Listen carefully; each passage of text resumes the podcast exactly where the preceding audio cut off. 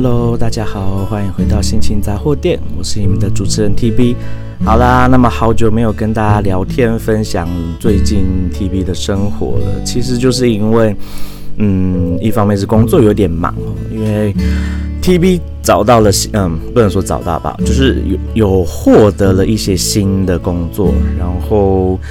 就变得比较忙一点，但是这不是一个借口，好不好？所以说到头来还是因为太累，然后有点懒惰，不想录节目。OK，这是我自己的问题。好，好，Anyway，我为什么最近要变比较忙呢？第一个就是我啊、我接了新的工作嘛。那这新的工作呢，时间是在晚上，好不好？所以我常常回到家的时候已经。三四点、四五点了，然后就已经很累了，好不好？我就不想要，不想要再花时间，不能说不想要花时间，应该说我没有力气再醒着录节目了，因为我隔天通常都还有别的工作，然后就会变成说我可以录节目的时间稍微被压缩了一点。好啦，那 anyway，现在就是我希望可以再回归到原本的。一个礼拜两更啦，但是好像有点困难哦。但是至少要维持一个礼拜一更，OK。好啦，反正我新的工作就是在酒吧工作嘛。之前我曾经有分享过我在酒吧观察的的的节目，对不对？那后来呢，就是因为在那边待久了，然后看着酒吧的生态看久了，然后店长就来问我说：“诶，TB 要不要来打工啊？因为你会英文，然后好像。”啊、呃，对餐饮业的一些流程什么，好像都还蛮蛮熟悉的，所以就问我要不要打工。那我就看了一下我的 schedule，OK，刚好那时候暑假的时候，我的嗯收入就是有点少，因为我的学生都不在，然后再加上我本来就是一个晚上比较有精神的人，所以我就想说，嗯，好像没什么不行，就工作也还蛮有趣的，我就我就接了这个打工。好，所以这就是为什么。我有一阵子，已经有一阵子没有更新我的节目，很好，所以今天就再再一次的跟大家可以开心的聊天，然后就是顺便说一下，这一集不会放在 YouTube 上面，因为我累了，好不好？因为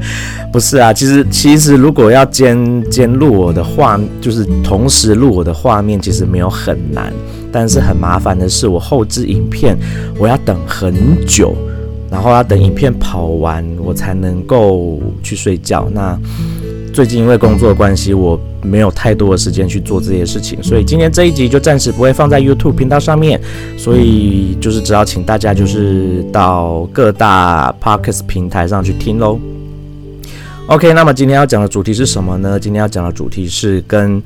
呃，的确跟酒吧有点关系，但是重点不在酒吧，重点在英文能力。还有你喜不喜欢跟有没有办法去交朋友这件事情，那怎么说呢？第一个呢，就是我在因为在酒吧工作，然后认识了蛮多的客人，好不好？那无论是常来的熟客，或者是新来的客人，那就是有的时候就是会稍微聊一下天啊。那当然熟客跟我聊久了之后，就会变得。怎么说呢？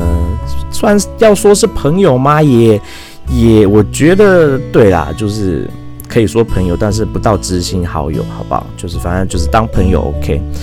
那我今天要分享的东西跟我说跟英文有关，就是因为这间酒吧会有很多很多的外国客人。那当时我就是因为会英文，所以才被店长找去打工嘛。所以我觉得会英文这件事情，在我的人生上面。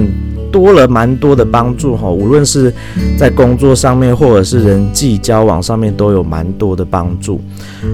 那我呢，就是在前几天认识了一些意大利人。好，那这些意大利人是谁呢？他们就是来参加台中的台中国际彩舞嘉年华的表演者。OK，所以他们就是呃来台湾工作，来台湾表演，然后只有来四天，因为他们是来五六日一，那他们五六日都在表演，所以就中间其实有表演前的一些空档，他们就有自己出去就是逛了一下台中的一些地方。那但是呃在语言能力不嗯，不能说语言能力，在语言方面，可能因为他们的英文没有讲得非常的好，然后再加上台湾人可能有一些，比如说有一些计程车司机啦，他们的英文也没有好到可以做沟通，所以他们想要去某一些地方会没办法去成，因为沟通上的关系。像比如说，他们就有跟我说，他们其实本来要去鹿港，因为他们想要去看鹿港的老街，想要去看一些寺庙，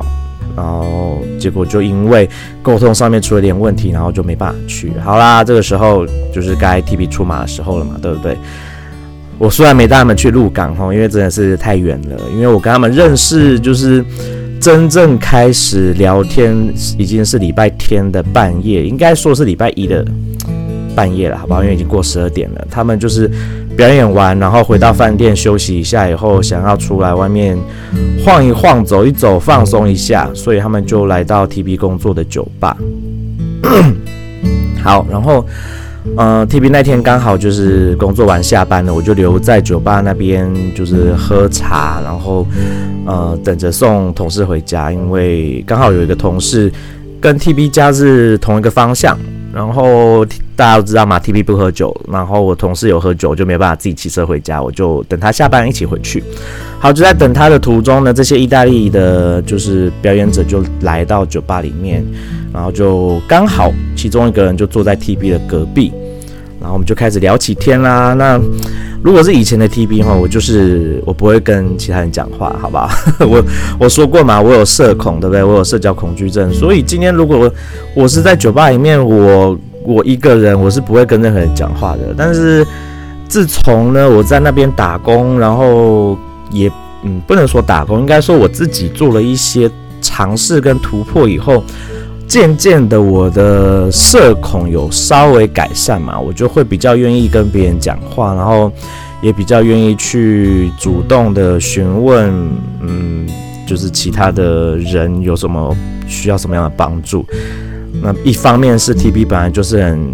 鸡婆的人，然后另一方面是因为我开始在那边打工了，有的时候看到客人就是好像不知所措，或者是第一次来不知道怎么办的时候，就会想要去帮忙一下，就算我没上班。好，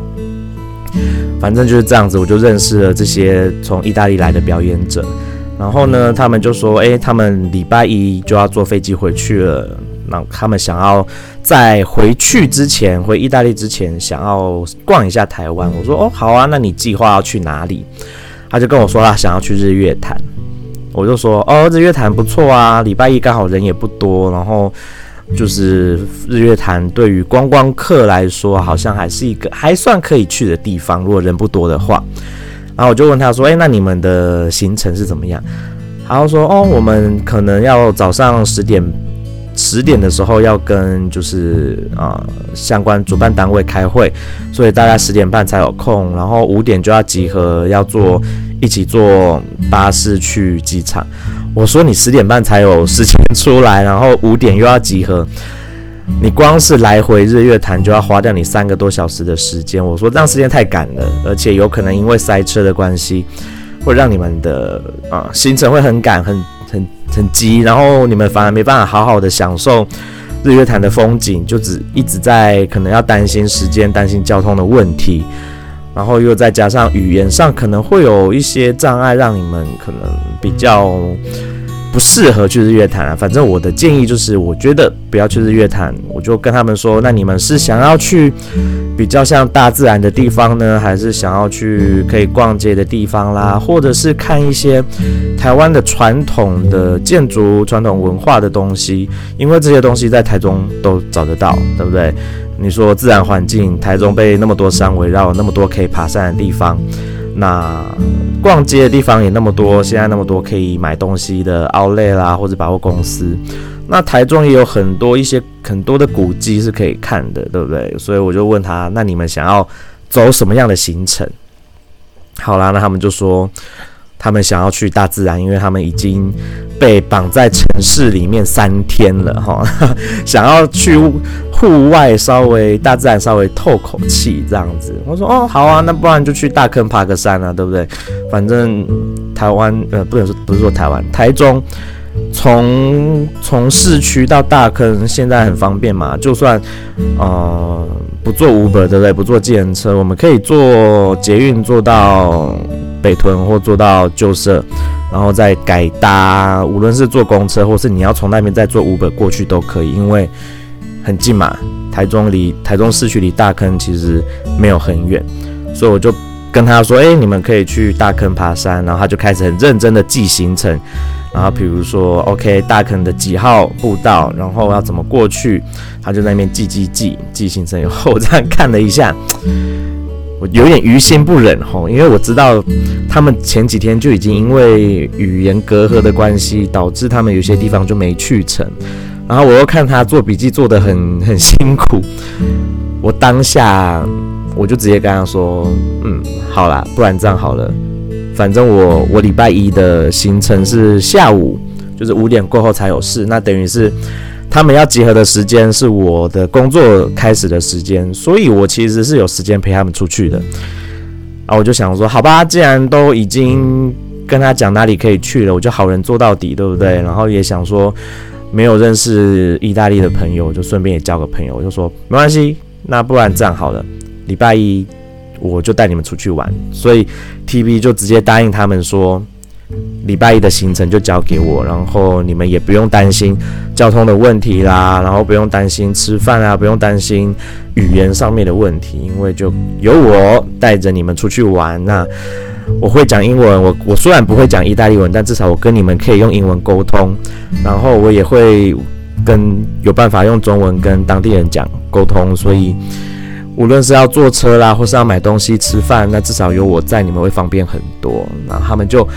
很感激的说，非常谢谢我的帮忙，然后就跟我约好了时间，就是啊、在饭店见面的时间。OK，所以我的礼拜一的行程呢，就是。一大早起床，嗯，我只有睡四个小时。我先跟大家说，我那一天总共只睡了四个小时，因为我下班回到家弄一弄就已经四五点了。然后我今天早上八点多就起床，跟他们确认好时间，然后十点半我就跟他们会合。OK，会合了之后呢，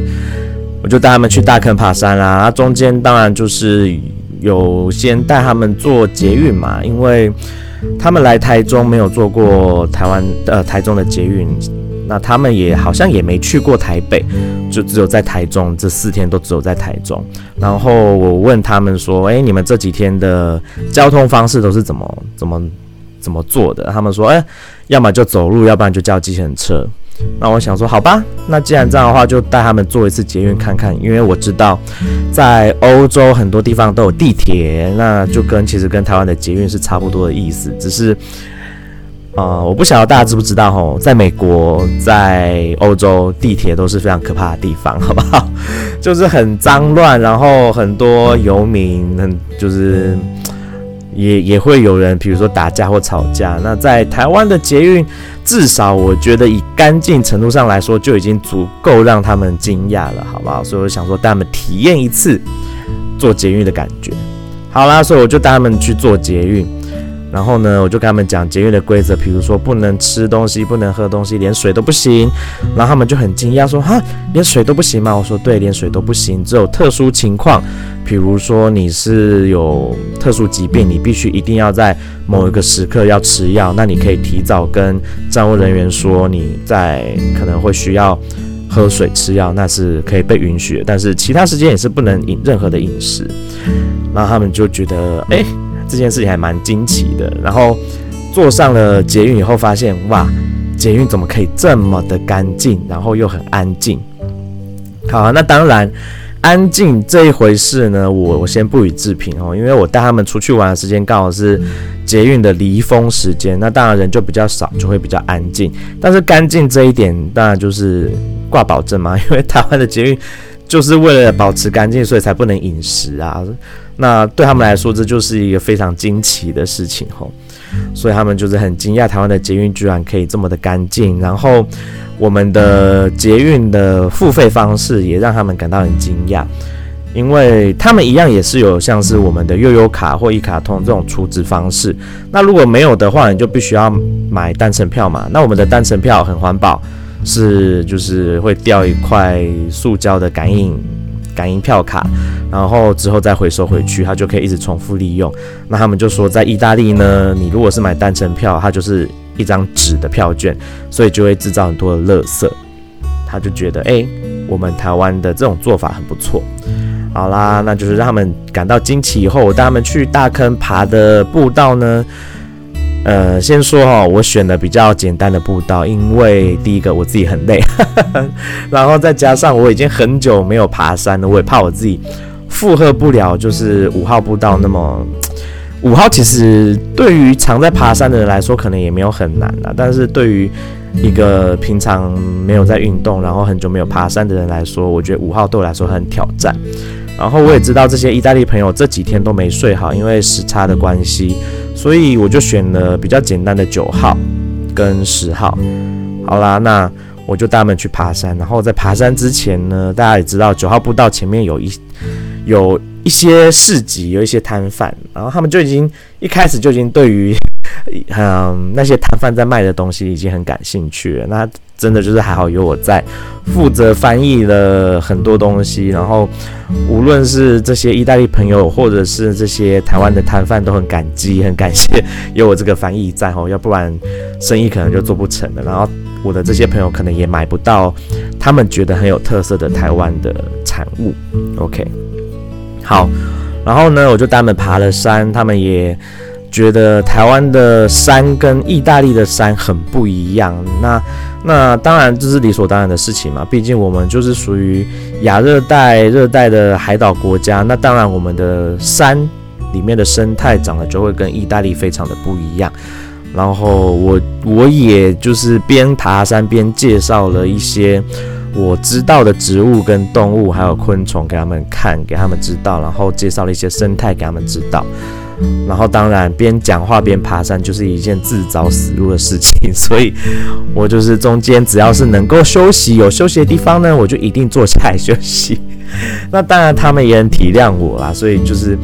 他们问我说，我上一次来爬山是什么时候？我说大概是十年前吧。然后他们就一脸不可思议说，那你还愿意一大早起床来陪我们爬山？我说啊就。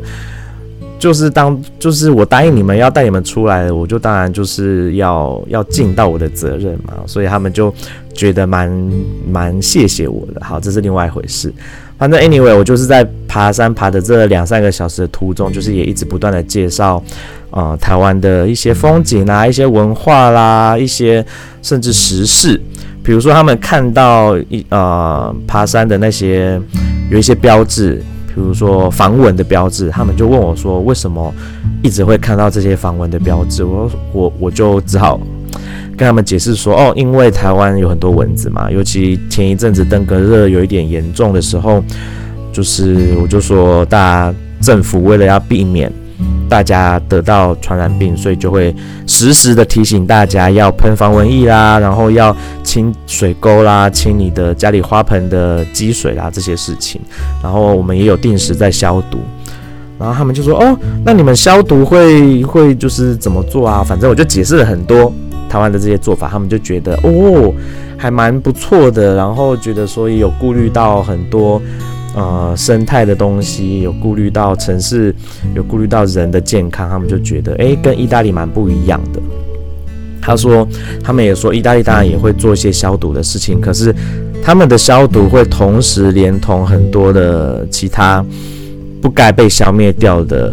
生物也会被消灭掉。那我有跟他们讲，我们的消毒通常是在城市里面消毒，不会不会到。影响到，比如说自然生态比较不会，尤其是近几年来比较不会。那他们就觉得，诶，台湾这一点做得还不错。但是我更佩服的事情是什么呢？是这些意大利人在爬山的途中，他们只要看到步道上面有任何的垃圾，他们就会捡起来，然后收在他们的包包里面。我看到的时候，我真的是。我觉得哦，这真的是果然是国情不同哦，人只会做出来的事情就不一样。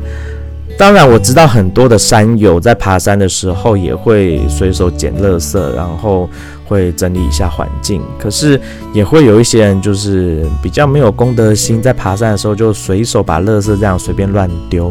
那我这些意大利朋友们呢，说实在的，他们其实大可不必管这些垃圾。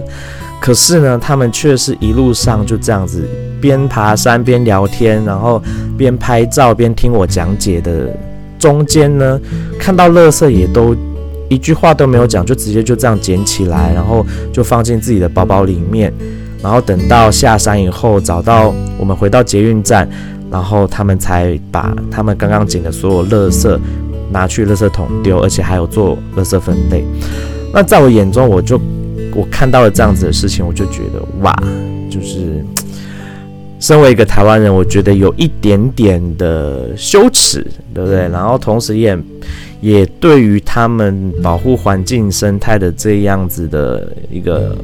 一个心态哈，无论是在自己的国家还是在别的国家，他们都一样有这样子的想法，我也觉得非常的敬佩，好不好？好啦，总之呢，就是啊、呃，那礼拜一那一天，我就带他们爬山，爬完山以后也。就带他们去吃了比较传统一点的面店，然后就就顺便介绍一些餐点啊。那当然他们就是看到店家在包馄饨，然后没看过，觉得哇，这是什么东西？我就说，这个东西叫馄饨，然后他们正在包，然后他们就也很有礼貌的问我说，诶，他们可不可以录影？然后没有直接录哦，很有礼貌先问我说，就是问我说可不可以问一下店家说他们能不能录影？我想说，哇，这些人真的太有礼貌了。如果是台湾人，早就，嗯，不要这样讲哈，先不要这样讲，不要预设立场。有一些人可能就会很没礼貌的，就直接就录影啊，或者是，嗯、反正我知道有一些人就是比较没有礼貌，好不好？不只是台湾人，有一些国外其他国家来的人也是会有一些没有礼、比较没有礼貌的行为，但至少。我觉得这些意大利人都还蛮有礼貌的，所以我就帮他问了店家，店家也很很乐意的让他们录，因为就毕竟这馄饨这个东西就真的是意大利没有的嘛，所以就让他们录了。OK，然后他们也觉得台湾的东西很好吃又便宜，然后我也带他们去了我很呃我很喜欢的斯凯勒影视工作室，因为他们看到 TV 头上的发簪。然后就其实他们很想要买，就一直问我说我的发簪在哪里买的。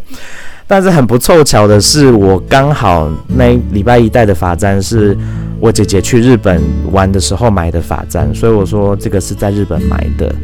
呃，台湾可能当然有地方买得到，但是就我不知道哪里有卖像是这么日式的发簪，可能在有一些老街买得到，但是我们的行程关系，所以我没办法带他们去老街。所以我就说，我带你们去影视店，然后你们如果有喜欢的，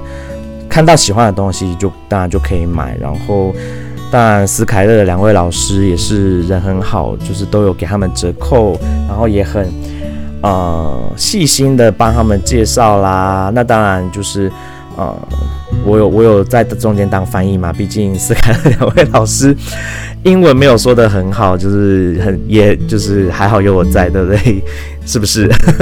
就是英文这个时候就是发挥的作用，对不对？所以我就在中间充当了翻译啊，然后也介绍了一些设计啦，他们的设计，然后介绍了他们上面镶的哪些宝石这样子，然后就让他们逛街也逛得很快乐，然后聊天聊得很快乐，大家就在。呃，银饰店里面就是交流了一下有关于首饰设计的东西，然后因为其中有几位有买买一些银饰，买一些饰品回去，那当然，呃，其中一位的戒指因为戒围不合，所以就需要现场修改。那在修改的时候，嗯、呃，明奇老师就是在那里工作台开始做做一些工艺，对不对？银饰工艺的的工作，精工的工作的时候，哦。这些好奇的意大利人们又开始好奇了，就说：“哎，可不可以录影？可不可以录影？”然后我就说，我就问了两位老师，两位老师当然也很乐意给他们录影，然后他们就很开心的录下来，然后也很开心的可以看到，就是手做的精工戒指是怎么样的从啊、没有说从头开始，但至少有看到加工的过程，然后也让他们觉得开了眼界。然后我也说了，就是意大利是一个，我我我呃，怎么说呢？意大利也是一个手工艺很很盛行的国家嘛。那当然，他们也很多像是斯凯勒影视工作店这样子的小小的工作室、小小的珠宝店这样子的。感觉，所以我就问了他们说：“诶，是不是在意大利也有很多像这样子的小店？”他们说：“对，整间店的感觉跟啊、欧洲的小店的感觉很像，让他们有有回到家里的感觉，然后又再加上呃两位老师的招待啦，让他们感觉到非常的快乐，很很受到就是欢迎的感觉，然后又再加上 TB 的帮助，他们一整天都过得很快乐，然后。”我听到了，当然我就觉得，呃，自己也是也觉得很感动，因为我其实跟他们出去玩的这一段路途中，我也不断的也听他们分享一些意大利的事情啊，然后也跟他们成为还不蛮好的朋友，也换了 Instagram，然后也也这几天也都有持续的在联络，然后他们也说很期待我之后如果有机会去意大利，他们也会好好的招待我，然后带我去意大利的地。各个地方去玩，好啦，那就是基本上我今天想要讲的重点就是，呃，我觉得，呃，我对我自己来说，我的社交恐惧症，因为我自己做的某一些改变，渐渐的改善了之后呢，我因为开始放开心胸的去跟其他人做交流，我其实得到了很多对我心灵上面的帮助跟满足。然后再加上英文这件事情，好不好？呃，大家，呃，不是不是我要我想要说些说些什么事情，但是我觉得学会英文的确是对于很多东西上面都有帮助啊。那当然，呃，我觉得不会英文也不是什么什么错的事情，只是学会了，你有多更多的机会可以去有更多的。有趣的事情发生在你的生命当中。那我虽然说我当时我当时在台湾的时候英文很不好，但是我很庆幸的是，我有做了一个很大的决定，就是出国去念书，然后很认真的把英文学好。那当然，我也为了英把英文学好这件事情欠了一屁股债，这就是其他另外一回事。但是重点是，至少我觉得学会英文这件事情对我来说有很多。很好的事情发生在我身上。好啦，那就是跟大家分享一下。其实稍微学会讲一点英文，真的对于你在跟不同国家的人，或者是你想要开拓更多的视野，或者是你想要在是呃其他国家旅游的时候，会一点英文，其实真的对你的帮助是蛮大的，尤其是。你不喜欢跟就是跟着旅旅行团旅游，你喜欢自助旅行的时候，会讲英文真的是一件很棒的事情哦。因为你如果跟团，像我就跟我的意大利朋友说，我的妈妈曾经就是在几年前去了欧洲的那种跟团两个礼拜，然后去七个国家这种的旅行团吼。那我，他们当然也知道有很多这种旅行团，可是就是你没有办法好好的体验当地文化，你就是一直不断的在赶行程，然后可能到某一些知名景点下来拍个照，你就必须要再坐车，你的整个旅程就是一直在坐车。那对于当然我知道，对于欧洲人来说，他们并不习惯这样子的旅游方式。那我自己本身也不喜欢，所以我觉得学会英文这件事情会让你在各个国家旅游的时候，至少你有办法可以好好的去做比较深度的旅游，去更了解当地的文化啦。因为你可以透过至少啦，英文在各个国家，好不好？就算是。英文很烂的日本都还是有办法可以沟通的，好不好？所以我觉得学会一点英文，事实上对自己是蛮有帮助的。那这件事情也印，也就是直接印证在我身上嘛。我因为会讲英文，我得到了很多的工作机会，我得到了很多跟不同国家的人交朋友的机会，我得到了很多嗯分享啊、来自分享来自于不同文化。那因为这是我很喜欢的事情，我很喜欢了解不同文化。那我也因为会英文这件事情，学到了很多的不同国家的文化的事情，同时也可以把台湾去介绍给各个不同国家的人知道。那我觉得对我来说，这是一个。怎么说呢？我不能说是我人生的使命，好不好？我但是我觉得是一个在我的人生人生当中蛮重要，然后我也很喜欢做的一件事情。好啦，那么今天的分享大家就先暂时到这边告一个段落。嗯，就是跟大家稍微聊一聊我在酒吧打工之后，然后我稍微解决了一，不能说解决，稍微嗯改善了一点点社交恐惧症，然后也。因为会英文，然后开始开放我自己的心胸，去跟别人交朋友这件事情，让我获得了更多的心灵上的满足，就是分享给大家知道一下。好，那么今天的节目就暂时到这边告一个段落。我是你们的主持人 TB，祝大家有美好的一天，拜拜。